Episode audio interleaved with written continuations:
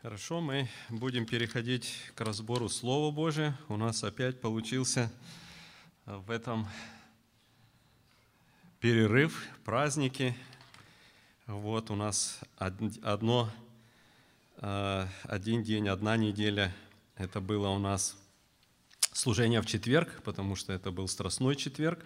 Было совершение заповеди Господней, и разбора у нас тогда не было. И потом у нас тоже прошлая неделя, это у нас было продолжение празднования праздника Пасхи, и у нас было богослужение в понедельник, и мы тоже не имели в среду собрания, не имели разбора, поэтому у нас опять получилось три недели перерыв.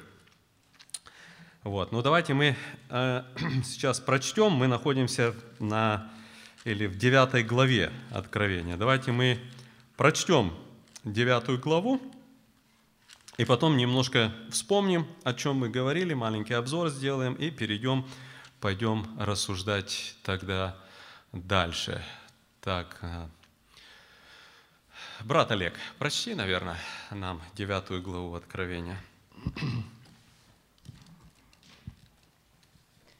Пятый ангел вострубил, и я увидел звезду, падшую с неба на землю, и дан был ей ключ от кладезя бездны – она отворила кладезь бездны, и вышел дым из кладезя, как дым из большой печи, и помрачилось солнце, и воздух от дыма из кладезя. И из дыма вышла саранча на землю, и дана была и власть, какую имеют земные скорпионы. И сказано было ей, чтобы не делала вреда ни траве земной, никакой зелени, никакому дереву, а только одним людям, которые не имеют печати Божией на челах своих и дано ей не убивать их, а только мучить пять месяцев.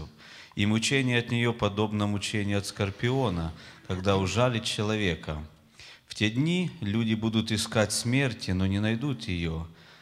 Пожелают умереть, но смерть убежит от них. По виду своему саранча была подобна коням, приготовленным на войну, и на головах у ней как бы венцы, похожие на золотые – Лица же ее, как лица человеческие, и волосы у нее, как волосы у женщин, а зубы у ней были, как у львов. На ней были брони, как бы брони железные, и шум от крыльев ее, как стук от колесниц, когда множество коней бежит на войну. У ней были хвосты, как у скорпионов, и в хвостах ее были жало. Власть же ее была вредить людям пять месяцев. Царем над собой она имела ангела бездны, имя ему по-еврейски Авадон, а по-гречески Аполеон. Одно горе прошло, вот идут за ним еще два горя. Шестой ангел вострубил, и я услышал один голос из четырех рогов золотого жертвенника, стоящего перед Богом, говоривший шестому ангелу, имеющему трубу – освободи четырех ангелов, связанных при великой реке Ефрате.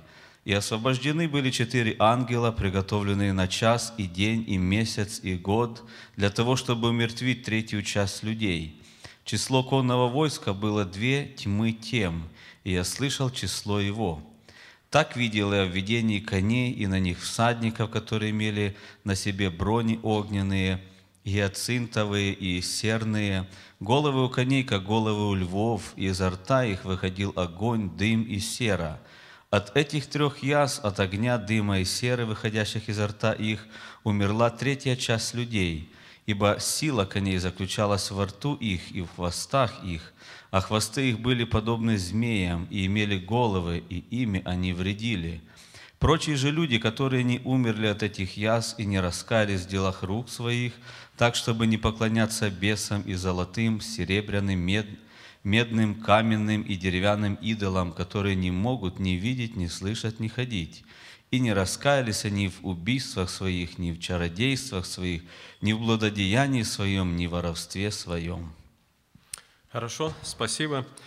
Друзья, немножко просто, чтобы нам вспомнить, да, вот э, мы с вами проходим сейчас этот промежуток времени – где э, трубы мы с вами видим. Но в целом, э, как бы картина такая, да, у нас, что мы с вами видим, что то, что вот мы называем часто великой скорбью, да, здесь уже а, так сказать, в полном действии идет. И мы с вами говорили о том, что в начале или начало всех вот этих событий, да, это было то, что было в начале семь печатей, была вот эта книга, которую никто не мог открыть, да, и потом мы видим, что Агнец, вот сидящий на престоле, он открывает, снимает эти печати, да, то есть мы, опять-таки, для нас это всегда должно быть большим, знаете, утешением, да, что, что в контроле находится Бог, да, то есть это Он снимает эти печати, вот, и посылает все эти бедствия и так далее, да, и мы с вами рассматривали о том, что было шесть печатей, и потом очень удивительное событие, что а, мы начинали а, восьмую главу, и здесь, э, ну, в седьмой главе у нас здесь было за запечатление 144 144 тысяч, и также те люди, которые пришли от великой скорби, которые никто посчитать не мог и так дальше. То есть мы об этом рассуждали. И потом восьмая глава, она начиналась, он говорит, что я увидел, что э, снята седьмая печать, да, и сделалось безмолвие. И мы с вами видим, что снятие седьмой печати, по сути дела, не производит какого-то определенного действия, да, но начинается вот эти семь труб. Да? То есть сама, сама по себе вот эта седьмая печать, она и в себе как бы включает вот эти семь труб. И мы с вами немножко рассматривали, когда читали а, восьмую главу, и мы видели, что а, первые а, четыре вот этих трубы, которые трубили, и первое мы здесь уже говорили, первый ангел вострубил, и сделался град и огонь, смешанный с кровью, и пали на землю. И сгорела третья часть дерев, и, зел... и всякая трава зеленая и так дальше. Да? То есть это было ну, повреждение сугубо растительному миру. Да? Второе мы с вами читаем, что второй ангел вострубил, и как бы большая гора, пылающая огнем, не изверглась в море. И третья часть моря сделала кровью, и вот умерло одушевленных много, да. Я не буду сейчас опять ворачиваться, чтобы говорить, вот что именно это, да, и как это видится и так дальше, но опять-таки мы с вами видим, что это имеет дело с морями, да, если первая с землей, вторая с морями. Потом третий ангел, и мы видим, что упала с неба большая звезда, горящая подобно светильнику, э, э, светильнику, и пала на третью часть рек – и мы видим, что повреждены пресные воды, да, как мы говорили об этом.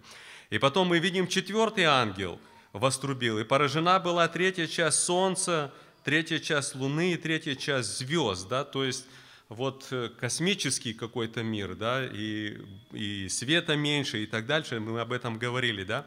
Но после этого заканчивается восьмая глава удивительными словами, он говорит, «И видел я и слышал одного ангела, летящего посреди неба и говорящего громким голосом, горе, горе живущим на земле от остальных трубных голосов трех ангелов». И он повторяет, посмотрите, «Э, горе, горе, горе. Он говорит три раза горе – да, и он говорит, еще три будет трубы. И каждая, он говорит, горе, горе, горе. И потом мы с вами стали смотреть девятую главу, и здесь пятый ангел трубит, и здесь прямо нам говорится, что это первое горе, да, и здесь мы видим уже то, что непосредственно это горе касается человека. То есть если раньше это касалось травы или там зелени, земли, касалось а, морей, океанов, пресных вод, вот, э, космического мира, да, то здесь мы с вами видим, что происходит уже то, что касается непосредственно человека. И я просто немножко напомню, мы потратили немало времени, много было вопросов по вот этому Э, ангелу, да, который вострубил, и потом мы говорили, увидел, увидел вот эту звезду, падшую с неба. Что это, да, и потом мы с вами могли взять и просмотреть, что это довольно-таки очень интересно, что а, а, дальше, когда мы читаем, то написано, эта звезда в воодушевленном, в воодушевленной форме, да, и говорится ему, этой звезде. То есть мы с вами явно усматриваем в этом, что это есть непосредственно сам дьявол, вот этот падший ангел, да. И потом мы с вами говорили, что он открывает бездну. Мы немножко рассуждали тоже об этом, что такое. и какие ангелы находятся в заключении в этой бездне, и где она находится. И этот кладезь есть определенный, да, и мы видим, что оттуда выходит вот эта саранча, о которой мы тоже немало рассуждали, такого необыкновенного вида и такие, такое действие имеет. И над собой она имеет царя бездны. И это опять-таки что-то другое, да? Это не сам тот дьявол, который пал с неба, потому что написано, что сатана, он в воздухе, да?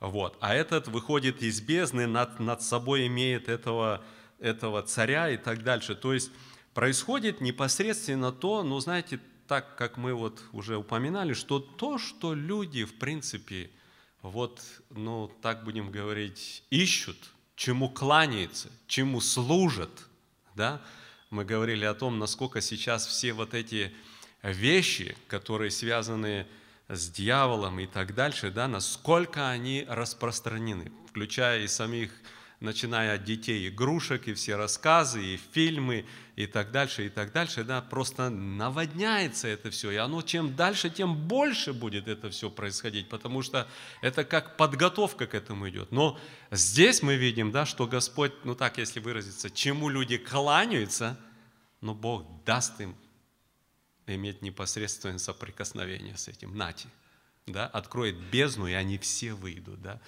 И вот тоже мы с вами рассуждали, довольно-таки очень удивительно, да, что вот именно а, саранча вот эта из бездны, а, она ну, предоставлена в образе вот такого, знаете, как дыма и облака, который действительно как окутывает землю, так что даже застилает солнце, да, что не будет даже солнце видеть, да, и дана им власть вот интересно, мы тоже рассматривали, если читать книгу Иаиля, там, где описано просто о саранче, которую Господь послал истреблять, да, или когда мы исход читаем, то мы видим, что саранча, она практически истребляет, ну, полностью, да, вот, ну, э, растительный мир, полностью, да.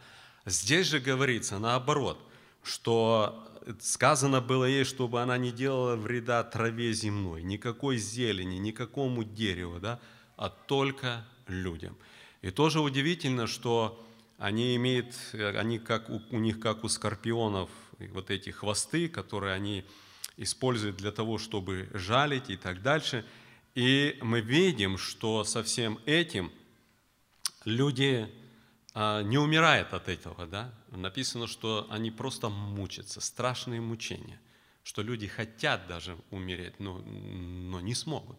И дано определенное время. Вот это тоже очень удивительно, что практически для вот этой а, вот а, для этой казни, если так можно назвать ее, да, вот, а, практически только для этой одной указано вот время. Других время определить невозможно. Да? Ну и понятно, что многие события, они своего рода как точечные события, да? но упала звезда с неба и поразила, да, но это ж вот раз упала и все, да, там, а, и, и так далее. А здесь мы видим вот такую продолжительность. И нам прямо говорится, что это происходит на протяжении пяти месяцев. Мы тоже с вами говорили о том, что что это вот, вот такое вот, э, как жало, так или еще что-то, да, вот э, сам апостол Иоанн, он как бы не расшифровал, да, этого, и мы тоже говорили, что есть несколько где-то мнений, некоторые даже выходят на то, что э, где-то приходят к какому, какому-то выводу, что это будет и в духовном смысле, да, что это будет и душевные мучения, это будет какое-то тоже э, э, связано с внутренним перезыванием, да, что вот ужаленные саранчи, они будут просто терзаться каким-то неудовлетворением, ужасами, тоской, еще там что-то, да, такое. То есть и это тоже, но будет и, и физические мучения какие-то. То есть обо всем мы этом тоже с вами немножко рассуждали. Я тоже хочу сказать, друзья, вот о чем. Мы часто вот э, слышим, да, такое, что, ну, такое там ужасное, все там. Но здесь вот, что касается именно вот непосредственно вот этой саранчи, да, то здесь прямо написано, что они могут, э, что они могут причинять э, вред только тем, которые не имели печати Божией на челах своих. Да, и мы говорили и о 144, и мы говорили и вообще как Господь охраняет и поддерживает верных своих. Многие места читали, да, и Иезекииля, как это было в Иерусалиме происходило, и другие места. Поэтому и в Новом Завете, где э, фессалоникийцам в первом послании нам говорится тоже о, о том, как именно э, Господь где-то оберегает своих и так далее. То есть мы говорили обо всем этих вещах. Поэтому это одна сторона. Другая сторона, знаете, друзья, тоже мы, я хотел бы опять подчеркнуть, а, то, что а, очень часто а, мы слышим где-то да, о том, что вот эти все события, связанные, как их называют, великая скорбь и так дальше, это вот на протяжении семи лет. Но что интересно, когда начинаешь действительно исследовать, рассматривать, да, то такого нету. То такого нету, да. А что есть? А есть то, что все вот эти действия, они начинаются практически только во второй половине, то есть три с половиной года, да. И они начинаются, ну, так будем говорить, э, то есть увеличиваются с интенсивностью. Чем ближе к концу, тем больше, да. И нам Писание говорит, если бы не сократились дни те, то не спаслась бы никакая плоть. Настолько это будет усиливаться, усиливаться, усиливаться, и под конец просто истребление будет идти. Да? То есть Писание нам показывает эти вещи, но э, это не на такой длинный, не на такой длинный период. Наоборот, вот посмотрите, я еще раз прочитаю э, книгу Даниила, да, и мы с вами видим, именно речь идет об вот этом периоде, но здесь говорится об этом периоде как именно а, то, что это будет особое время для Израиля.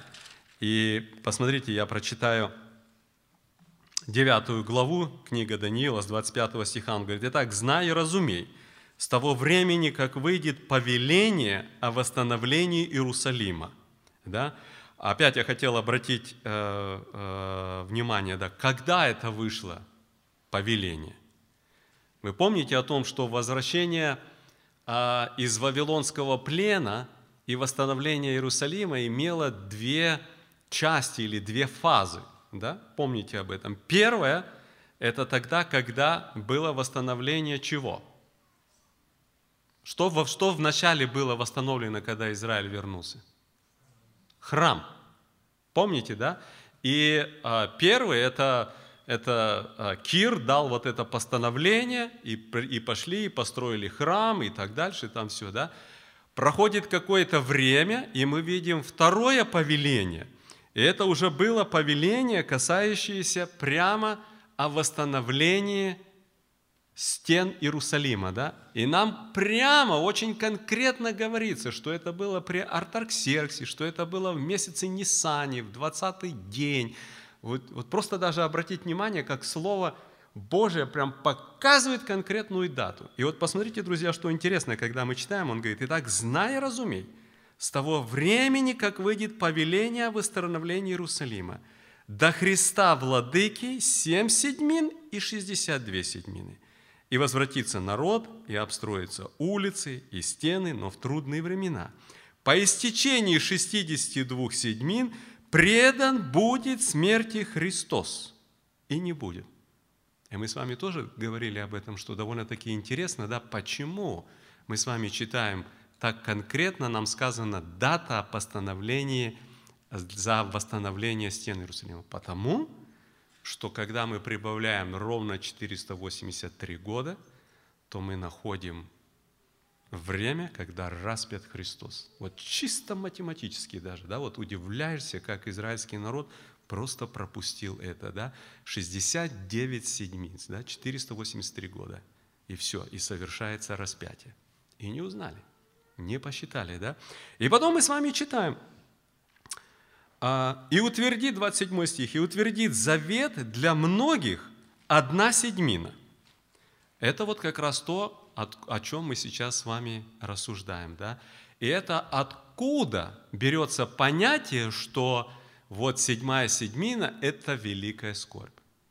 Но здесь так не написано. Посмотрите, это определенное время для израильского народа. И здесь прямо говорит, утвердит завет для многих одна седьмина, а в половине седьмины прекратится жертва и приношение, и на крыле святилища будет мерзость запустения, и окончательная предопределенная гибель постигнет опустошителя. То есть, почему седьмая седьмина, да? Почему она так определена?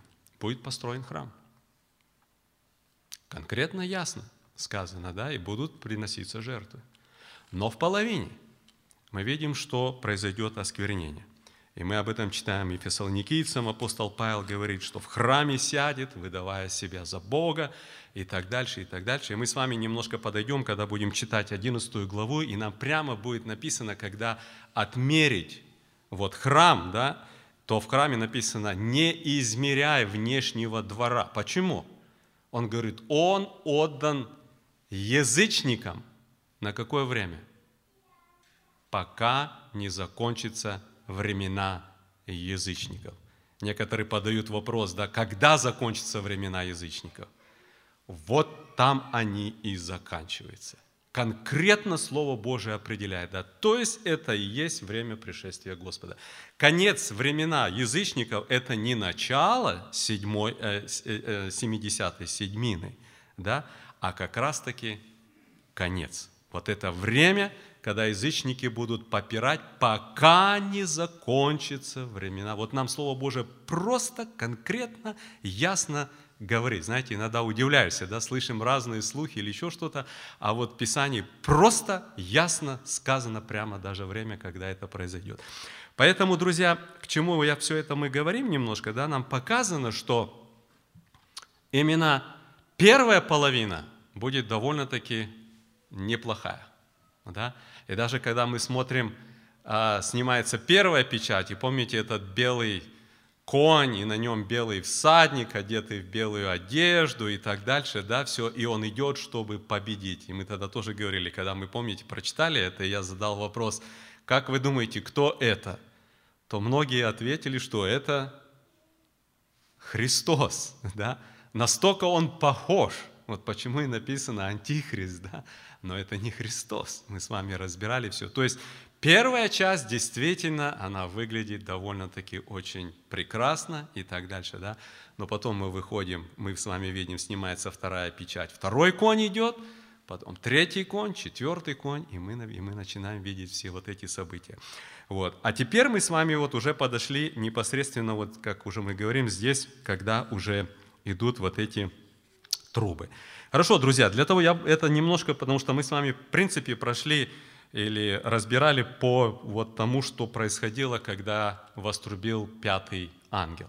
Какие у нас, может быть, потому что время прошло, может быть, мысли, вопросы, и мы понимаем, что мы проходим откровение, и мы не обязательно должны да, иметь прямо все одинаковые взгляды. Если кто-то что-то имеет и, и может подтвердить Писанием, то это, то это очень даже хорошо, да, чтобы мы могли рассуждать и так дальше. Если у кого Э, может быть, есть какие-то вопросы или мнения, рассуждения, пожалуйста. Хорошо, тогда давайте мы будем идти дальше. 12 стих. «Одно горе прошло, и вот идут за ним еще два горя».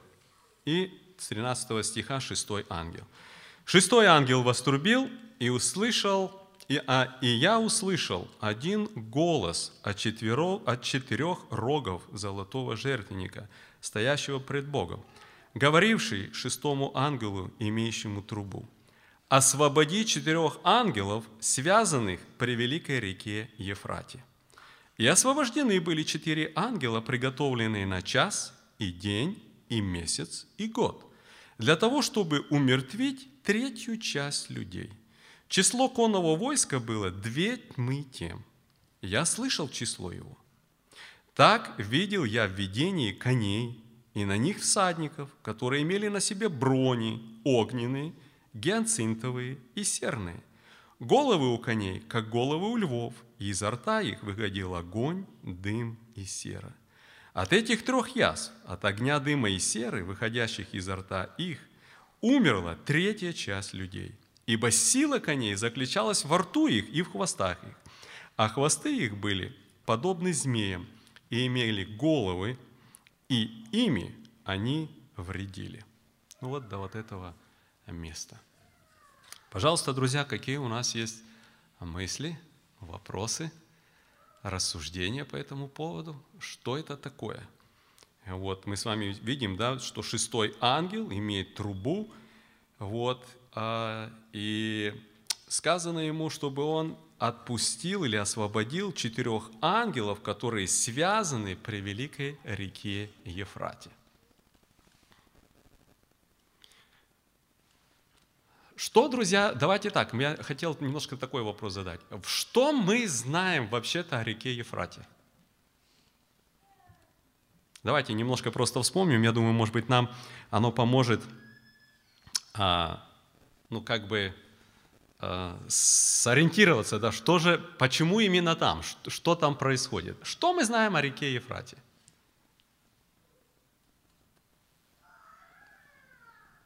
Хорошо, давайте вот что. А, прочитайте кто-нибудь «Бытие», да, это первое, что я бы хотел, чтобы мы обратили внимание. «Бытие», 15 глава, 18 стих. Прочтите кто-нибудь «Бытие», 15 глава, 18 стих.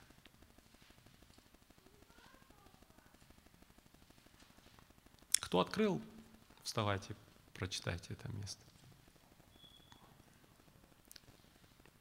В тот день заключил Господь завет с Авраамом, сказав, «Потомству твоему даю я землю сию от реки Египетской до великой реки, реки Ефрата». Окей. Okay.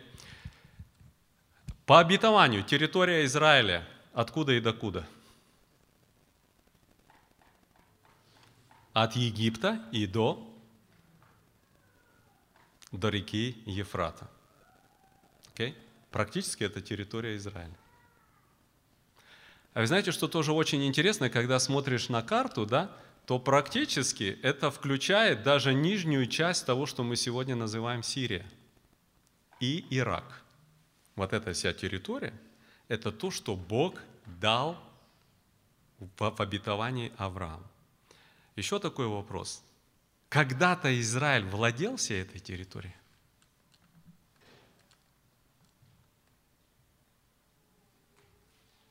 Ну, пожалуйста, давайте, друзья, немножко оживляться. Когда-то было такое, чтобы Израиль действительно владел этой территорией?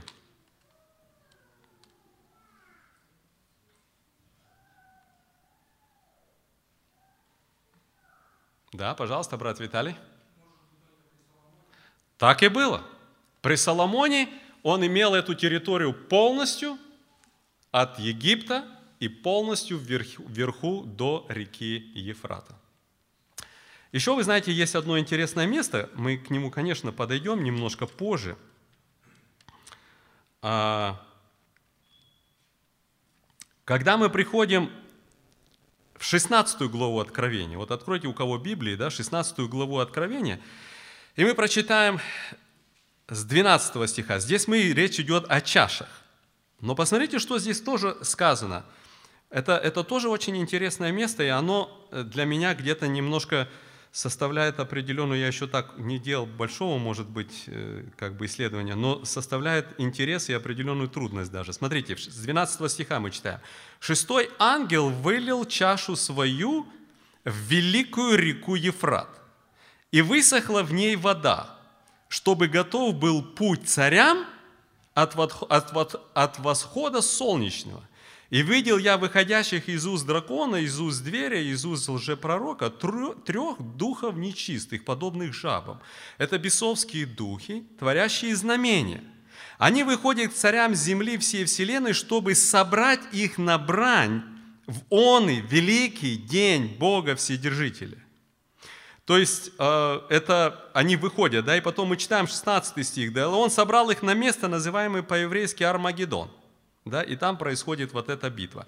Но опять-таки это происходит возле реки Ефрат. И здесь мы читаем, что вообще высохла река Ефрат. А, происходит довольно-таки очень интересное. Но я к чему, это, к чему это говорю, друзья? Я хочу, чтобы вы с вами представили, да?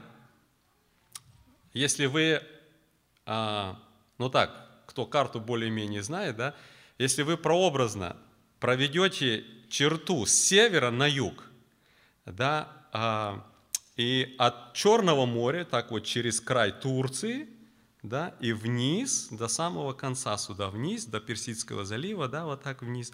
Это как идет река Ефрат. Ну, она не от самого верха там берет, но если так вот прочертить вот эту линию, да, это Ефр, река Ефрат. С западной стороны от реки Ефрат мы с вами имеем практически какие государства, кто помнит? Сирия и Ирак. Окей? Okay? И это то, что, в принципе, Господь... Ну и Турция, основная часть Турции, если подниматься на, на север. Да? То есть, если взять и посмотреть, вначале Сирия, чуть выше Ирак, и потом территория, это Турция. Да? И там уже море. Это западное, это то, что Господь сказал, что Израилю дается. Теперь, когда мы смотрим на правую сторону, на восточную сторону от реки Ефрат, какие государства мы там видим? Ну-ка, кто немножко у нас с географией знаком? В самом низу от реки Ефрат это Иран, самая большая территория Ирана. Выше Ирана мы видим Азербайджан, видим маленький кусочек Армении, да, это вот это. Дальше что идет от этого? Следующая как бы полоса государств. Что-что? Да, азиатский. Мы там имеем внизу Пакистан, Афганистан, Туркменистан и Узбекистан. Это следующая полоса. И следующая полоса, третья, что идет? Индия и Китай. А теперь вот, зная немножко кантри и э, эти, я извиняюсь, а, страны, и а, то, что мы знаем об этих странах, я просто хочу вам, знаете, ну, э, немножко напомнить, да. Вот это, вот это окошко, да, его часто э, так и называют э, 10-20 window, да, то есть между 10 и 20 параллелью, даже ниже, до 30 параллели. Кто говорит 10-20, кто говорит 10-30, да. Но что, ну что удивительно, вот в этом окошке, да, живет практически 50% населения всего земного шара, даже больше. Если взять еще и Европу, да, то, в общем-то, считается вот это окошко Ten Theory, да, они так и говорят, что это две трети населения всего мира живет вот в этой только полосе. Но если взять от реки Ефрата и сюда, то половина, да. И это конец территории Израиля. То есть, что мы с вами здесь видим, да, очень ясно и конкретно, да, что именно происходят военные действия, которые возбуждены со стороны, ну так, если можно выразиться, да, с восточной, потому что нам Писание, посмотрите, когда мы 16 главу читали, да, для восточных народов, для восточных царей, да, то есть с правой стороны от, от реки Ефрата. То есть нам явно показано, да, что вот эта огромная армия, о которой мы сейчас будем говорить, да, она движется вот именно отсюда с вот этих стран, где самое большое население. Да? И когда мы с вами читаем, что пошло, пошла вот эта, э, вот эта вот э, брань, да, то сколько людей умерло? Третья часть живущих на земле. Я просто это говорю к чему, друзья? Посмотрите, как оно все становится на свое место. Да? когда просто немножко смотришь, не, не то, что там какая-то интерпретация или еще что-нибудь, а вот как написано, вот так берешь, ну просто смотришь внимательно все это, да, как раз там и живет половина населения земного шара, там, да, даже, даже больше. И вот там вот это будет как раз и все происходить, вот, вот в этом месте. Вот. Но на что я хотел еще тоже обратить внимание, мы с вами начали говорить, что мы знаем еще? Вот мы говорим за, за реку Ефрат и так дальше, да, именно вот это место, Ирак, Иран, э, территория, да, э, Ирак, Иран, здесь чуть-чуть э, выше Турция. Но я на что хотел где-то обратить наше внимание, да, что еще нам в Библии говорится именно об этой местности? Да, пожалуйста, брат Андрей. Может, если это просто к этому или нет, у меня такой вопрос. Я вас перебил, извиняюсь, может. Я не говорю. У меня вопрос. Книга Иезекииль, вот, на 38 глава, да? Если открыть ее, в принципе, тоже говорится, и э, здесь э, тоже говорится от пределов севера, но по-другому формулировка идет. И говорит, пойдешь, э, 38 глава, э, 14 вот стихи, ниже, и тут и в других местах. Посему изреки пророчества, Сын Человеческий, скажи Гогу, так говорит Господь Бог, не так ли в тот день, когда народ мой Израиль будет жить пойдешь ниже, вот и пойдешь с места твоего от пределов севера, ты и многие народы с тобой, все сидящие на конях, сборище великое, и войско многочисленное. И поднимешься на народ мой, на Израиля, как туча, чтобы покрыть. И дальше, и я приведу тебя на землю мою, чтобы народы узнали меня, когда я над тобой. Но здесь говорится именно этот словооборот от пределов севера. Мгм, мгм. Вот. И просто, ну, как некоторые почему берут эти места и толкуют именно, что все-таки Гог, царь Магога, то есть все-таки где-то и Россию сюда приписывают, вот территорию. Ну, правильно ли это или нет? Я, да, очень хороший э, вопрос. Хорошо, друзья, какие у нас по этому, вот э, брат задал вопрос, да, какие у нас мнения по этому вопросу? Вот 38 глава здесь, э, описание Гога и Магога, ну и 39 глава, да, оно как бы идет э, продолжение всего этого. То и посмотреть, вот Иерусалим ровно на север вверх, это Москва. Просто, если взять вот прямой перевод этого. Хорошо, хорошо.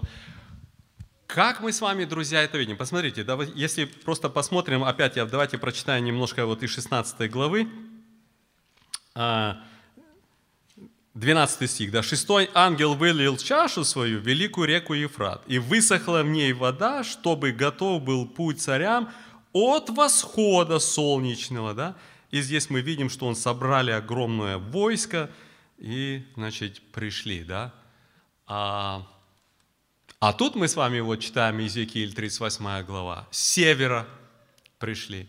Как мы эти вещи совмещаем? Пожалуйста, какие рассуждения?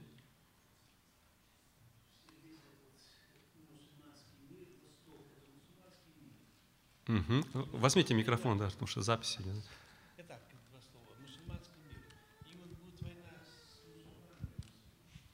Да, вот брат э, Михаил говорит о том, что восточный мир – это мусульманские страны, и потому будет э, война идти именно с ними. Хорошо, то, что это там мусульманские страны, это мы прекрасно понимаем, да, особенно если взять, ну так будем говорить, от Пакистана и все сюда к реке Ефрат дальше, да, то все это мусульманские страны.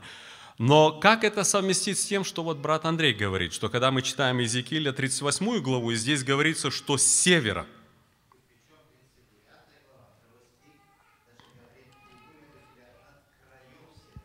Ну да. Возьми микрофон, пожалуйста, потому что идет запись. Если э, почитать вот 39 глава, второй стих.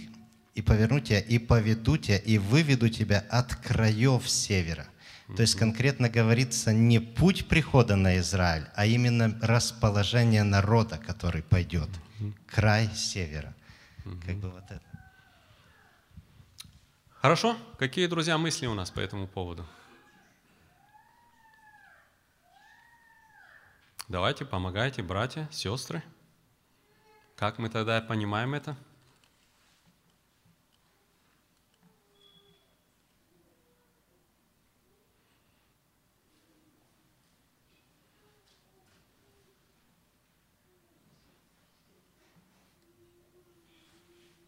Да, пожалуйста, брат Виталий.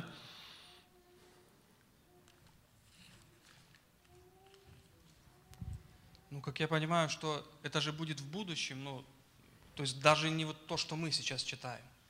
То, что мы же читаем, тут, во-первых, не написано, что это люди будут. Мгм. Откуда мы взяли, что это люди? Окей. Там написано четыре ангела, и потом говорится, как бы, что это, ну, не говорится, что это люди, а вредили кони, да, на конях были всадники, но тем не менее не написано, что это люди. Потому что они людей убивали. А как, э, то есть все вот эти даже взять трубы, там все это действовали какие-то ангелы или нечистые силы. Нигде люди людей не убивали, да? Не, ну почему? Мы, мы видели, когда уже э, черный конь, когда война, тоже были военные действия, когда печати снимались, да, и взят Печати, мир да, от а вот земли, и люди трубы- убивали друг друга и так дальше, да. То Когда мы- трубы, то звезда с неба, потом, Мгм. ну это как бы ангельские силы такие, мучили людей. Ага. А здесь почему мы начинаем думать, что это люди начали убивать людей? Ну, вопрос просто сейчас возник. Окей. Хорошо, какие еще мысли есть, друзья?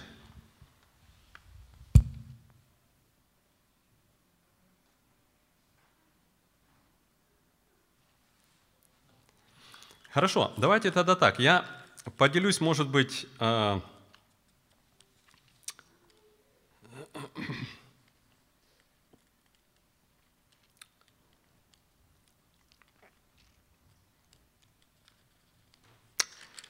Значит, посмотрите, а, давайте я так, я задам вопрос. Такая, будем говорить, мощная армия, которая пойдет на Израиль. Сколько раз мы ее видим в Библии? Такая мировая, скажем, армия. Это будет разовое событие? Сколько раз мы видим это событие? Два раза. Первый раз мы с вами читаем конец великой скорби. Где мы видим второй раз? После тысячелетнего царства. Правильно. Давайте мы немножко прочтем, чтобы нам как бы а, видеть, да? А, 19 глава, здесь воцарение Господа, да, сидящий на белом коне, царь царей, Господь господствующих и так дальше, да, и увидел я, э, 17 стих, одного ангела, стоящего на солнце, и он воскликнул громким голосом, говоря всем птицам, летающим посредине неба, «Летите, собирайтесь на великую вечерю Божию, чтобы позрать трупы царей, трупы сильных, трупы тысяченачальников, трупы коней, сидящих на них, трупы всех свободных рабов, малых и великих. И увидел я зверя, и царей земных, и воинство их, собранные, чтобы сразиться с кем? С сидящим на коне и с воинством его. И схвачен был зверь, и с ним лжепророк, производящий чудеса пред ним, которыми он обольстил а, принявших начертания зверя и поклоняющих его изображению. Оба живые брошены в озеро огненное, горящую серой, а прочие убиты мечом сидящего на коне, исходящим из уст его, и все птицы напитались их трупами. Окей, это один. Теперь читаем дальше, 20. «И увидел я иного ангела, сходящего с неба, который имел ключ от бездны и большую цепь в руке своей. Он взял дракона, змея, который есть дьявол, сковал его на тысячу лет, не изверг его в бездну, заключил его, положил над ним печать, чтобы не плечал уже народы, доколе не окончится тысяча лет. После же всего ему должно быть освобожденным на малое время». И дальше мы читаем, что «И увидел я престолы, и сидящие, да, они ожили, царство своего, прочие, прочих же из умерших не ожили». И так дальше, да. Теперь седьмой стих. «Когда окончится тысяча лет, сатана будет освобожден из темницы своей и выйдет обольщать народы, находящихся на четырех углах земли, Гога и Магога, и собрать их на брань, число их, как песок морской. И вышли на широту земли, и окружили стан святых и город возлюбленный, и не спал огонь с неба от Бога, и пожрал их. И так дальше. Почему я прочитал этот отрывок? Я, ну, опять-таки, я не хочу, конечно, наставить и все, да, но я больше склонен, что 38 и 39 глава Иезекииль – это пророчество о конце тысячелетнего царства когда соберет именно Гога и Магога. Прямо так и написано. И когда мы читаем Иезекииля, 38 39 главу, опять там прямо так и говорится, Гог в земле Магог, то есть прямо те же самые имена, да? И там идет, правильно брат подметил, там идет от края севера, там с севера движется огромное ополчение. А здесь, когда мы с вами читаем вот 16 главу, или как мы сейчас рассматриваем а, девятую главу, то здесь речь идет больше о вот что-то происходящим здесь вот в территории реки Ефрата. Там вот, где вот брат Михаил подметил, да, где все вот это мусульманская нечисть вся вот это вот собрана, да, вот это вот все вот именно там вот, вот там вот происходят вот эти все события, да. Может быть, у кого другие мнения? Да, пожалуйста, брат Андрей. Да?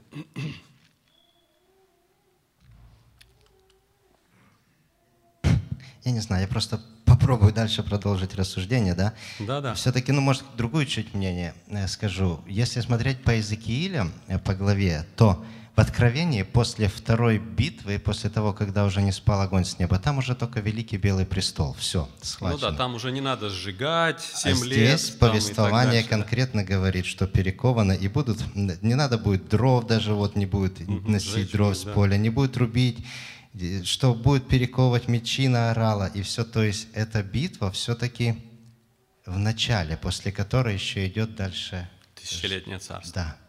Понимаете? То есть как бы все-таки может быть, ну как моя мысль, эта битва не в конце, а именно в начале. И придет царь от краев севера, наверное, ну это моя мысль, я не знаю, это в начале все-таки будет, а не в конце.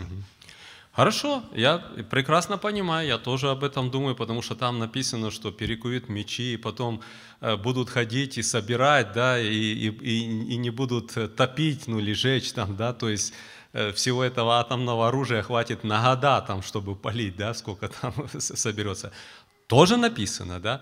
А, Но я так скажу, друзья, что что касается пророчеств, я лично для себя где-то такое имею, да, что иногда пророчество, вот особенно где в Ветхом Завете, да, иногда довольно-таки э, трудно где-то, э, ну так будем говорить, э, конкретно сформировать или сформулировать на какое-то определенное точное время. Да? Зачастую оно имеет как бы двойное какое-то значение. И об одном говорится, и о другом говорится. Да? И потому где-то я, я понимаю где-то так, что некоторые, может быть, вот именно а, то, что говорится там, будет относиться и туда. Но и то, что нам Писание говорит конкретно Гог и Магог, да, в 20 главе уже Откровения, но это тоже никуда не уберешь. То есть оно где-то сходится и имеет вот эту параллель тоже. Поэтому я никак не хочу, как, ну, э, же это там сильно настаивать. Но еще скажу одну такую мысль тоже, друзья. Конечно, там есть от краев севера такая фраза. Но а в целом, давайте так скажем, все, включая даже ту же самую и Сирию, и Иран, и Китай, и, и все это, да, это севернее Израиля или нет? Это все севернее Израиля, это все север. Если ты находишься в Израиле, то все это север. И когда Господь говорит о Навуходоносоре, что я пойду, да, то Он говорит, что я, говорит, позову его откуда? С севера. Да, и он пришел с севера, как раз мы читаем, а, где был Навуходоносор? В Ираке. Да, мы же прекрасно понимаем, где Вавилон э, находился и так дальше. Да, и он говорит, позову, говорит, его как раба моего с севера. Да, то есть, то есть вся эта тоже территория практически, да, мы должны не забывать. Ниже Израиля что находится? Египет и Саудовская Аравия, практически все, да, ну и пошла Африка там, да. А все от Израиля вверх, это же все уже север. И все вот эти страны, о которых мы говорим, да, это тоже севернее Израиля. Вот. Но как истолковать от края севера, не исключено. Да? Мы знаем даже сейчас, что происходит. Я думаю, все немножко по новостям более или менее знают, да? что такая вроде ситуация, что у всех просто пальцы чешутся, да? кто первый на кнопку нажмет сейчас, чтобы в Сирии что-то натворить. Да? Вот, то есть явно будет какой-то, если пойдет, да, то будет какое-то грандиозное представление между Америкой и Россией опять. Да? Вот, но это тоже, это же самое место. Практически это же самое место, да. Сирия находится, все это, все это там. Хорошо, какие у нас еще, друзья, ну, э, мысли? Ну, давайте так, мы немножко э, уклоняемся. Я просто хотел на, на что обратить внимание, да? Что мы еще знаем о вот этой территории, где вот река Ефрат? Что нам еще Библия говорит? Не просто мы знаем, да, а что нам об этом говорит Библия? об этой местности. Вавилон где находился? Прямо через реку Ефрат. Okay? Что еще мы знаем о реке Ефрат? Едемский сад. Где произошло грехопадение? Где змей был? Возле реки Ефрат. Где первое убийство было совершено? Где Вавилонская башня была построена? Где был этот сильный еще до Вавилонской башни Немрод? На Ефрате. Где царствовала Ассирия, Ниневия? Ефрат. А где находилась территория, центр Медоперсидского царства? Ефрат. Я просто скажу, друзья, знаете, довольно-таки, вот когда начинаешь просматривать Писание, да, вот посмотришь, да, как вот какая-то демоническая концентрация. Вы понимаете? Вот смотришь эту территорию, и то, что вот брат Михаил подметил, да, говорит, и сейчас-то вся эта территория, там христианства практически нету. Да? И сколько ни старается, конечно, Господь спасает, да, находит все. Но если говорить как в целом, да, это одна из вот этих вот территорий таких, ну, я бы сказал, это сейчас центр, да, где идет страшное противление проповеди Евангелия, да, истребление верующих и так дальше, да, вот любые, которые вы посмотрите там, или голос мученика, или другие листки, и все, да, все же оттуда идет. Все оттуда, да, то есть страшенное такое какое-то, вот знаете, место. И вот нам Писание говорит, когда мы читаем здесь, вот посмотрите, прямо говорится, что освободи четырех ангелов, связанных при реке, при реке Ефрате. Вот все вот эти события, о которых вот мы сейчас вспомнили, да, которые происходили в истории человеческой, показывают о том, что, конечно, Бог как-то сдерживал, связывал. Да? Вот вы помните, Интересно, я вот просто опять-таки взять и немножко э, напомнить, чтобы нам как бы иметь, может быть, такое малое представление о, о духовном мире, да? Но посмотрите, а, мы читаем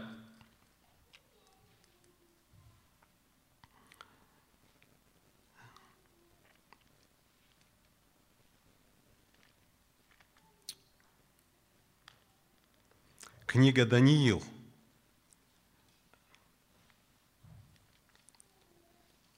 Посмотрите, мы читаем в 10 главе, да, это при правлении Кира, царя персидского уже, было Даниилу сильное откровение. А, это написано, истина было откровение, великой силы. Он понял это откровение, уразумел и так дальше. И здесь он говорится, что он Три недели находился в посте, вкусного хлеба не ел, мя, э, э, э, не ел мясо, вино не входило в уста и так дальше. И потом вот было вот это видение. Но я хотел обратить внимание другое, да, что когда заговорил с ним этот муж, и посмотрите, мы читаем, э, ну давайте с 11 стиха. «И сказал он мне, Даниил, муж желаний, вникни слова, которые я скажу тебе, и стань прямо на ноги твои, ибо к тебе я послан ныне». Когда он сказал мне эти слова, я встал с трепетом. Он сказал мне, не бойся, Даниил, с первого дня, как ты расположил сердце твое, чтобы достигнуть разумения и смирить себя перед Богом твоим, слова твои услышаны, и я пришел бы по словам твоим. Но князь царства персидского стоял против меня 21 день. Но вот Михаил, один из первых князей, пришел помочь мне, и я остался там при царях персидских.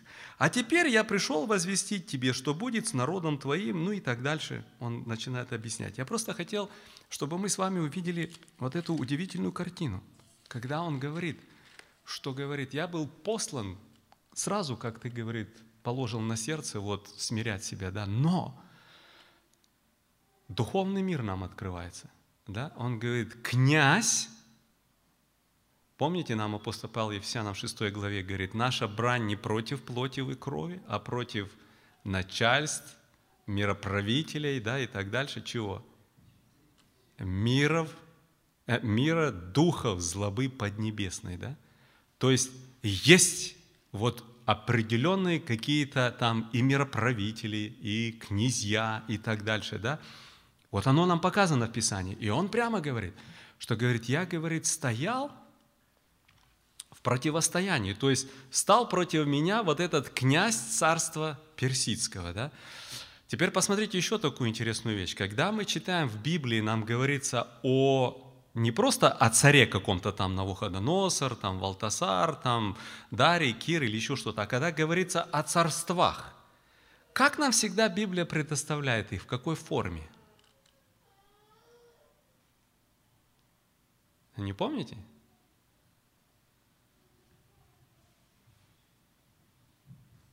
Форме зверей. Вот это очень интересно, да? может быть, отдельная тема, да, но они все предоставлены в форме зверей, да. Но вы знаете, что очень интересно, что когда мы вот читаем, особенно книгу Даниила, первую главу, ой, первую, вторую главу, когда на Навуходоносору этот истукан приснился, помните, да? Золотая голова, потом серебро, потом медь, железо, и потом э, э, смешанное железо и глина, да? И потом в самом конце мы читаем, э, что камень оторвался с горы и ударил в этот истукан.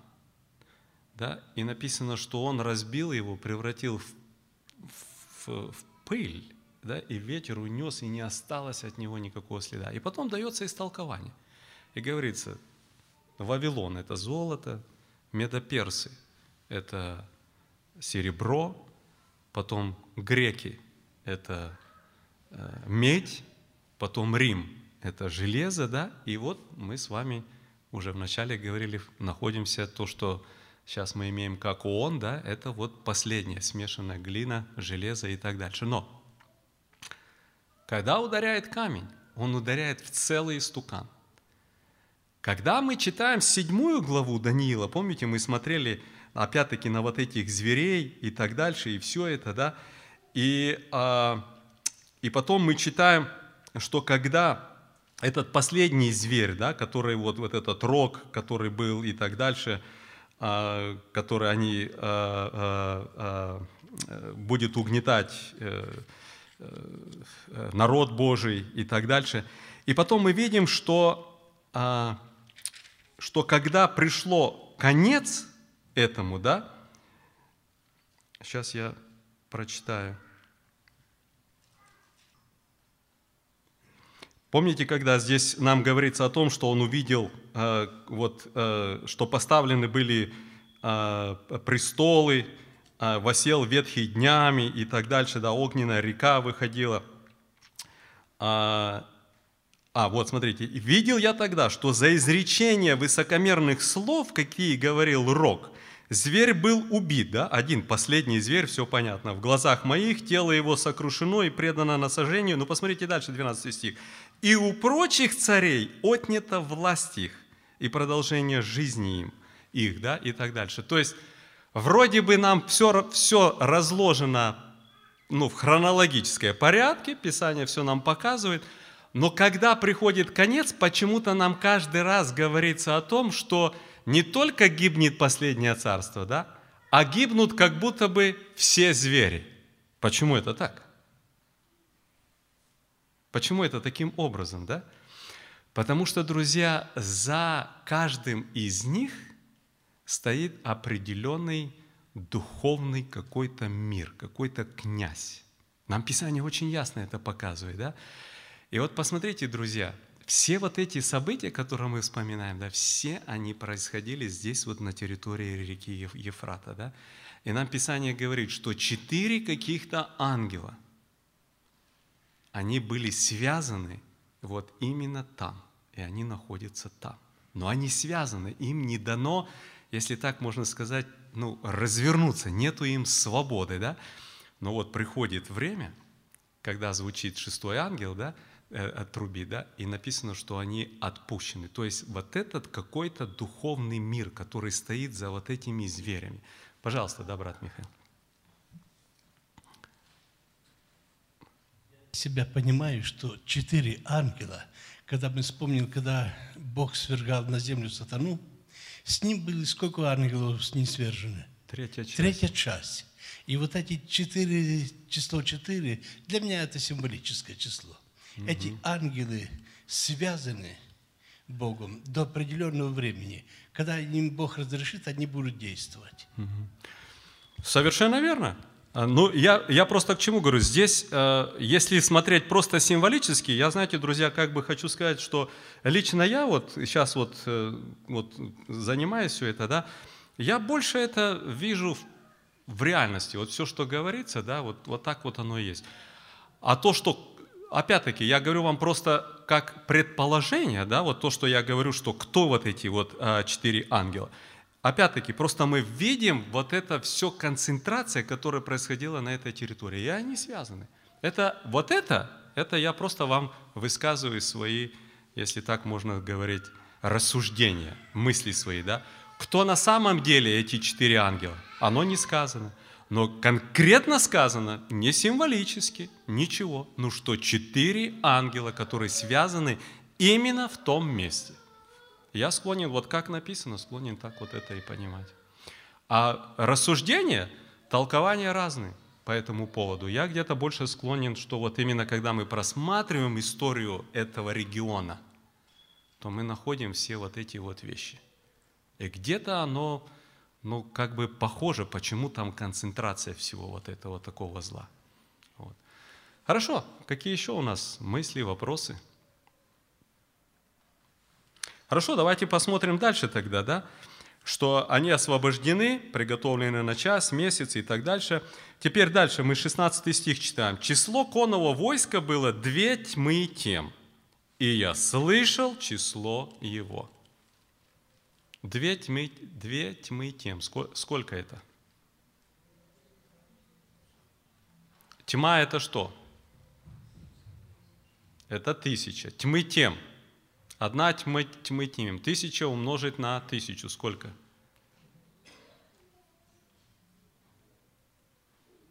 Сто миллионов. Okay. Я, я извиняюсь, 10 тысяч, тьмы, тьмы тем, 10 тысяч на а, 10 тысяч, да, да когда по, по-английски читаешь, что там написано 10 thousands. Э, правильно, Джозеф? 10 thousands of 10 thousands, то есть 10 тысяч умножить на 10 тысяч. Okay? То есть, ну, так скажем, реально взять 4 нуля и еще прибавить 4 нуля, 8 нулей, да, получается, что у нас? 100 миллионов. Окей? Okay? Две тьмы тем. Какая армия? 200 миллионов. Это только армия. Это не говорится о том, сколько людей погибло, а говорится армия – 200 миллионов. Знаете, что, друзья, очень интересно, что я когда немножко брал и занимался, и в одном, в одном из комментариев прочитал, что а, а, Китай заявил еще в 1986 году, что они могут выставить армию в 200 миллионов. Это было опубликовано в Wall Street Journal в Америке в 1986 году. Китай конкретно заявил, что мы можем выставить армию в 200 миллионов людей. Но они явно не, не читали ничего, это, это просто как бы похвалялись да, своей там армией и так дальше, все, да. Но интересно, что такое вот было заявление уже сделано, да. Вот. И мы с вами находим, что армия действительно в 200 миллионов. И нам конкретно, посмотрите, как он здесь говорит, да. Он говорит, я слышал число его. Конечно, посчитать он не мог, он видит огромную армию, но он слышит, и ему конкретно сказано, число армии 200 миллионов людей. Да? Подобной армии еще мир не видал никогда. Ничего подобного еще не было. Ничего, да? То есть какая будет ну, накачка? Вы представляете, да? Какая пропаганда, какая какая вот ненависть, какая злоба, да, все это собрать такую массу людей вооруженных, все это, да, Писание говорит. Ну хорошо, читаем дальше, да. Число конного войска было две тьмы тен. Интересно, вот брат э, Виталий говорит, что не сказано, что, а, что это люди. Но посмотрите, опять-таки, да, я э, как бы с полным если есть какое-то мнение, то можно, да. Но мы читаем, посмотрите дальше. Конное, конное войско, 17 стих. «Так видел я в видении коней, и на них всадников, которые имели на себе, и говорится, какие брони». А кто всадники? Да. Конное войско, всадники – да, пожалуйста, брат Виталий, если у тебя есть мысли по этому поводу. Подожди, подожди, сейчас минуточку тебе микрофон дадут. Я думаю, сложно сейчас представить китайскую армию на лошадях, которая пойдет, ну, воевать. Угу. То есть тут как-то надо смотреть. Тут как-то надо смотреть, да. Сейчас нам трудно представить, что 200 миллионов коней, на них всадники, да, пойдут. Что явно, конечно, не об этом идет речь. Но и тоже, что очень интересно, посмотрите, говорится, сила коней заключается во рту и в хвостах. Они были подобно змеям, имели головы, головами вредили – и написано, что изо рта выходил огонь, дым, сера. Это что за конь такой? Что-то больше на технику похож, на танк какой-то. Да? Ну вот я согласен с тем, что брат Михаил говорит, да? Вы знаете, вот как он мог описать? Или вот когда мы, знаете, вот я тоже совсем недавно его читал, Исаию, да, конец, не помню какая глава, и там написано, как будет собираться Израиль, да, и говорит, что на, на, на крыльях, говорит, да, в облаках несут, говорит его. Это, это, это, это, это, на каких крыльях через облака несут, собирается Израиль домой? Для нас сейчас вообще никаких, ну, как бы, нету вопрос. Мы так понимаем, что так они и собираются, да? Все, все летят, от, откуда что, да? А как Исаия мог написать? Он говорит, вот на крыльях, говорит, да, вот вижу, летят через облака, несут, говорит их, несут в Израиль, они собираются. А как это написать?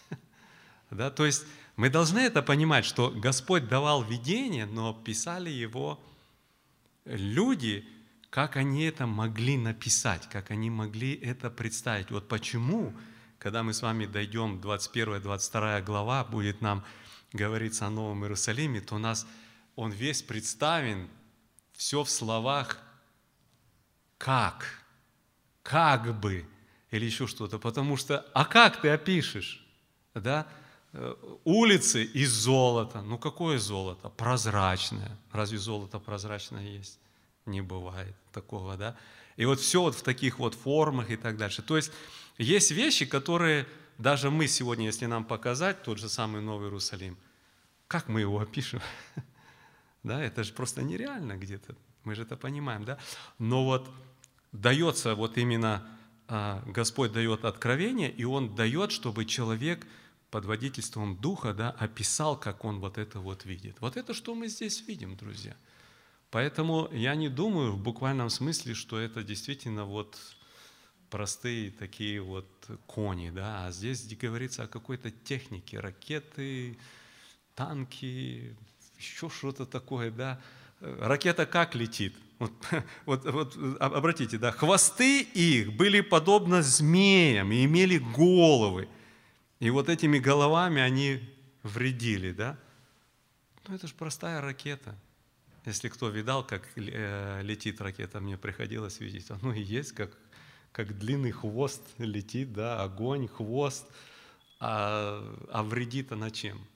Головой, да, самой этой ракетой там или еще что-то. То есть я думаю, что здесь где-то больше, вот именно говорится о таких вещах. Вот, хотя, конечно, я ни в коем случае не наставлю. Вот, если у кого другие какое-то мнение, то пожалуйста. Да, пожалуйста, брат Виталий. Еще один аргумент, что Давай. это не люди. Э, Вообще мысль такая же, что людей мучить, ну, кто-то должен.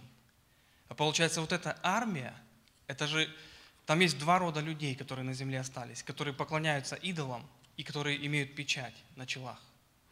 Значит, вот эти, вот эти люди, которые поклоняются идолам, которые тоже должны мучиться, по идее, от этого ангела. А они вдруг стали армией и стали мучить других. Они тоже должны мучиться. То есть Не, подожди. на- Давай так, мы они посмотрим. не имеют печати на челах. Это, это, это, это, это очевидно, что это, конечно, не из тех, которые имеют печати и так дальше, да? Но мы видим, что, смотрите, если предыдущее горе было то, что они мучили людей, да, когда вот это саранча, то это горе связано с чем? Со смертью. Со смертью. Посмотрите, здесь мы с вами читаем, что а, 18 стих. Умерла третья часть людей. Посмотрите, когда мы с вами говорили о четвертом, о, четвертой печати, то тогда умерло сколько людей? Мы говорили. Четвертая часть людей, да? Опять, если взять, мы уже об этом говорили немножко, ну, чтобы себе вообразить, если по нашим стандартам взять, если, скажем, сегодня это событие, да, в мире живет около 8 миллиардов людей, да? Четвертая часть умерла, сколько осталось? Шесть. Проходит короткое время, теперь начинается эта война, и умирает из шести еще третья часть. Это сколько? Еще две. То есть было восемь, осталось четыре.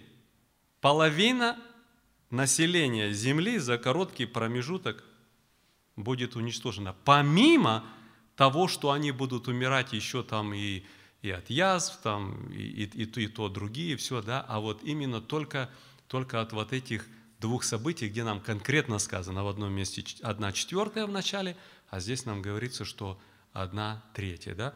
Вот что происходит.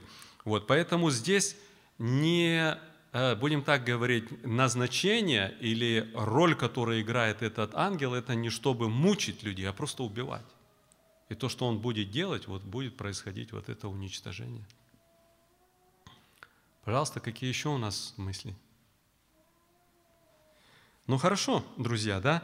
А еще я на что хотел обратить внимание. Посмотрите, а, когда мы здесь говорится, да, что вот эти а, всадники, они имели на себе брони, огненные, гиацинтовые и серные. Да? Потом голова у коней, и изо рта выходили огонь, дым и сера. И потом говорится, что от трех язв, от огня, от дыма и от серы умерла третья часть людей. Но я на что хотел обратить внимание, посмотрите, брони дается как описание, да, огненные. Да? Потом э, другое, гиацинтовый. Что такое гиацинтовый, кто знает? А? Нет, нет, не атом.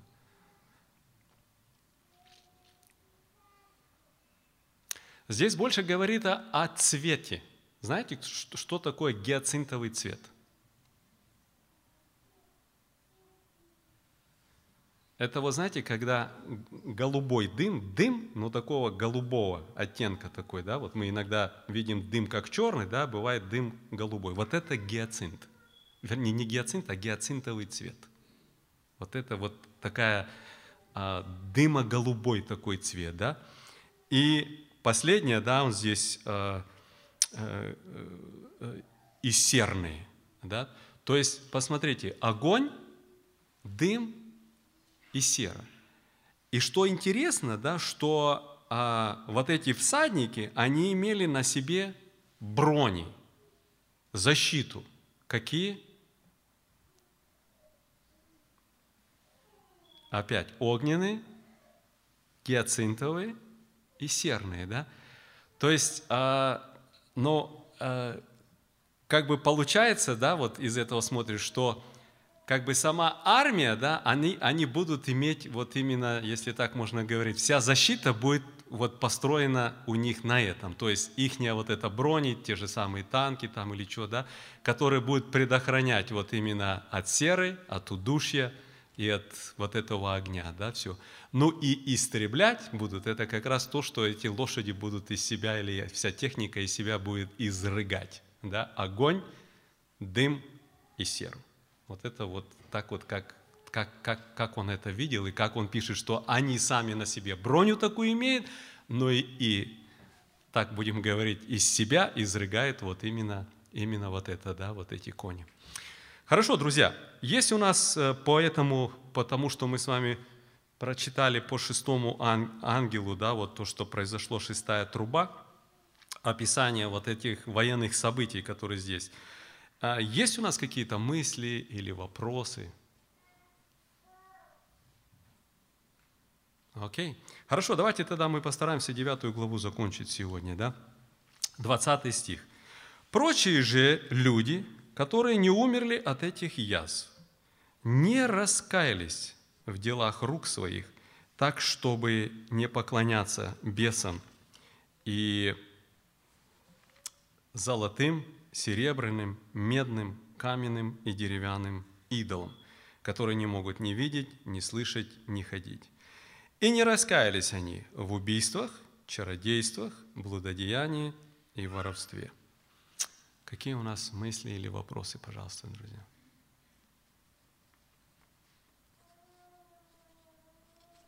Я задам такой вопрос. Смотрите, друзья, здесь говорится так, чтобы не поклонялись бесам – поклонение бесам происходит?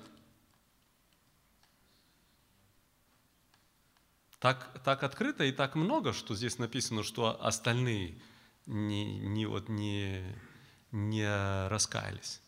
Это что, такое массовое поклонение бесам?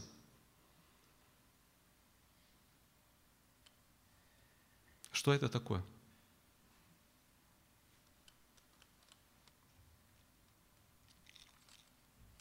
Я, знаете, друзья, хотел прочитать, чтобы нам немножко было понятнее. Первое послание Коринфянам, 10 глава.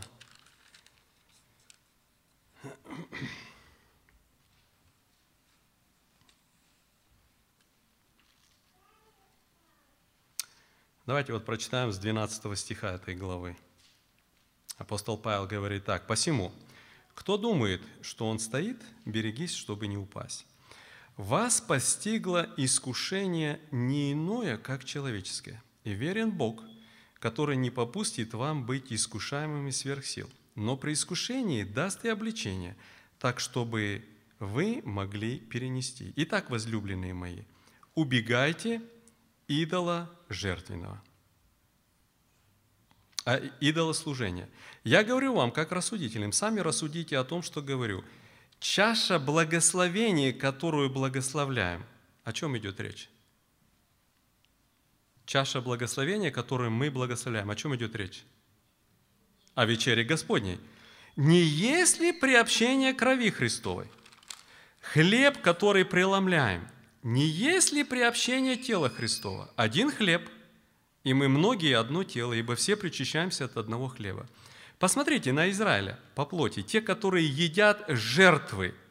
Не участники ли жертвенника?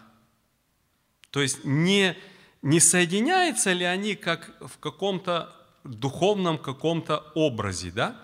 И посмотрите, что он говорит дальше. Что я говорю? То ли, что идол есть что-нибудь, или идоложертвенное значит что-нибудь? Нет – но что язычники, принося жертвы, приносят бесам, а не Богу. Но я не хочу, чтобы вы были в общении с бесами. Не можете пить чашу Господню и чашу бесовскую. Не можете быть участниками в трапезе Господней и в трапезе бесовской. Неужели мы решимся раздражать Господа? Разве мы сильнее Его? Я на что, друзья, хотел обратить наше внимание. Посмотрите, как апостол Павел здесь проводит конкретную параллель. Да? что тот человек, который приобщается, вот как вот, ну он здесь говорит, да, когда жертва приносится разным идолам, ну это мы знаем, да, из истории все, приносится э, все, и он говорит, вы же, говорит, как бы не думаете, вы, вы пошли там, да, некоторые говорят, а что здесь такого? Ну ничего, там пошел, ну просто вот пообщался там с людьми, там, ну мясо, мясом, да. Он говорит, подожди, не совсем так. Не совсем так. За этим что стоит? Бесы. Зачем вы входите в общение с бесами?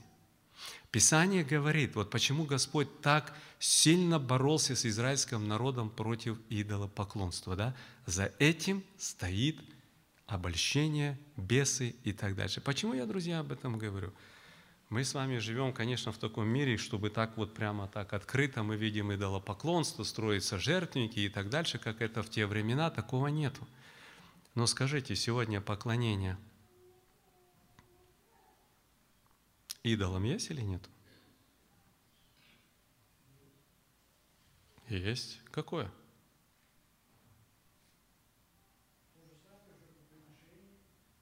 То же самое.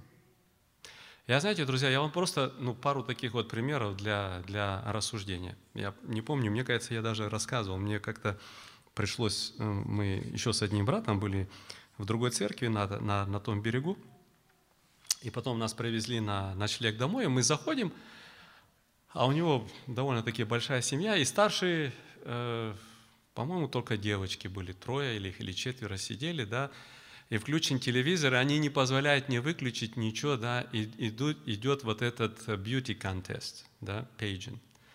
Да, и вот мы сидим, а из, из кухни видно вот это, как living room, они сидят и не отрываются, смотрят, знаете, вот э, девушки, конкуренция, кто там красивее там и, и все такое, да. Но я, я не знаю, я в принципе в общем-то, никогда, так скажем, не видел этого, да? ну, невольно мне пришлось вот сидеть, мы просили как-то все, он, он им даже говорил, девочки, выключите, да, они не могут выключить там все это. Но вы знаете, я так посмотрел, ну, это конкретное идолопоклонство телу человека. Ну, по-другому это просто, просто не назовешь, да? И люди, ну, вот сидят как будто как приклеены к вот этому. Ну, ну как ты по-другому назовешь это? Понимаете, да? О сребролюбии нам Павел говорит, да, что это есть идолослужение, да. Другие. Я так скажу, друзья, знаете, мы часто делаем какие-то простые для нас, кажется, вещи, там, погоня за модой, там, кто-то там еще, еще за чем-то, знаете, там что-то такое, вот чисто какое-то земное, да. И мы на эти вещи смотрим, вот иногда говоришь с человеком, он говорит, ну а что здесь такого? Но вот точно так же люди говорили и в то время. Они говорили, ну что такое идол? И Павел говорит, неужели идол есть что-то? Неужели сегодня кто как оделся, кто куда пошел, кто смотрит, на чем ездит и так далее? Неужели это что-то? Вот так люди и тогда говорили. Павел говорит, неужели идол говорит что-то? Он говорит, да в принципе, как железяка или тряпка, или, или деревяшка, или что, ничего. Но почему ты к этому так привязан? Почему для тебя это так важно? Ведь неужели ты не понимаешь, что это уже духовный мир? Неужели это непонятно? Почему так? Другими словами, друзья, вот это все и есть идолы, чему кланяется мир. Понимаете? И нам Писание об этом и говорит, что прочие люди, говорят, они не раскаялись в делах рук своих – и они, э, э, вернее, э, не раскали в делах рук своих так, чтобы поклоняться бесам, и перечисляется разным идолам, которые не могут ни видеть, ни слышать, ни ходить. Посмотрите, и опять, 20 и 21 стих. Значит, здесь не раскались, и второе, не раскаялись в убийствах, чародействах, блудодеянии и воровстве своем. На что я хотел обратить внимание, две, две категории грехов – Первый грех против кого? Против Бога. Вторая категория греха против друг друга. Посмотрите, убийствах, чародействах, блудодеянии и воровстве. Помните, как Господь сказал, когда ему задали вопрос, какая наибольшая заповедь? Он говорит, возлюби Господа Бога. И говорит, вторая подобная ей, возлюби ближнего. В этом все. Две заповеди, практически, две заповеди, да? И мы видим, что люди, они против Бога и против друг друга, да, вот э, в этом. Но еще последняя деталь, уже мы будем заканчивать, последняя деталь, может быть, мы на следующий раз немножко больше об этом поговорим. Интересное, вот это слово, где у нас написано, что не раскаялись, в 21 стих, в чародействах. Я, друзья, а, еще раньше помню, да, и вот сейчас вот опять я смотрел, проверял. Интересное стоит в греческом языке слово «фарматикеос». Знакомо слово «фарма»? Что такое? Лекарство, да? Фармацевтика, фармацея, все это. Интересно стоит, у нас переведено просто как чародейство, а если дословно посмотреть, что в греческом обозначает, это вхождение в общение с бесами посредством фармацевтических препаратов. Что это такое? Вот мы и здесь. Вот мы и здесь. И это то, что Писание говорит, будет поглощать весь мир. Сегодня посмотрите, разврат, да, написано в блудодеянии, разврат повально, повально, да, порнография, даже в церква входят, да, и молодежь, и взрослые, да, поражены аморальностью, просто поражены. Люди просто живут в этом, да.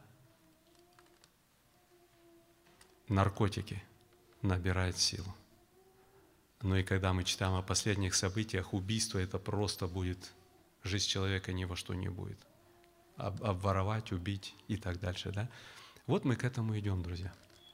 Мир идет именно к вот этому. И оно вот в Писании нам и показано. Да? Поэтому насколько мы с вами, знаете, когда читаем эти вещи, я просто к чему это говорю, насколько мы с вами должны быть очень осторожны. Почему-то люди где-то с какой-то легкостью да, оправдывают там или еще такие вещи, аморальность, как та же самая порнография или что. Ну я же, я, это же не физически, да? Да нет, это то же самое. И нам Писание говорит, что вот это вот поражение такое, да, оно будет просто покроет весь мир. И люди не будут раскаиваться, они просто будут заниматься этим и погружаться, и погружаться, и погружаться. Да? Для нас это очень серьезное предостережение. Тот, который Христов, тот, который, знаете, нам Писание, как говорит 8 глава Иоанна, если Сын освободит, человек свободен. И он в этом не будет, это чуждо ему его не будет влечь не попробовать никакие наркотики, никакие вейпс, никакие ничего, ничего, да, его не будет ни аморальность какая-то там или еще что-то, да, он не будет давать место в своем сердце злобе, а, да, сегодня иногда смотришь, у людей просто злоба, он говорит, его аж где-то трясет, да, смотришь, подожди, ну сегодня нельзя убивать, а завтра, когда никто не спросит, ну а почему человек в таком состоянии не убьет? Убьет. Понимаете, да? Не должно. Вот мы должны, друзья, действительно пребывать совершенно в другом. Хорошо, наше время истекло, наш разбор закончился. Вот мы будем а, молиться. Я просто сделаю несколько объявлений.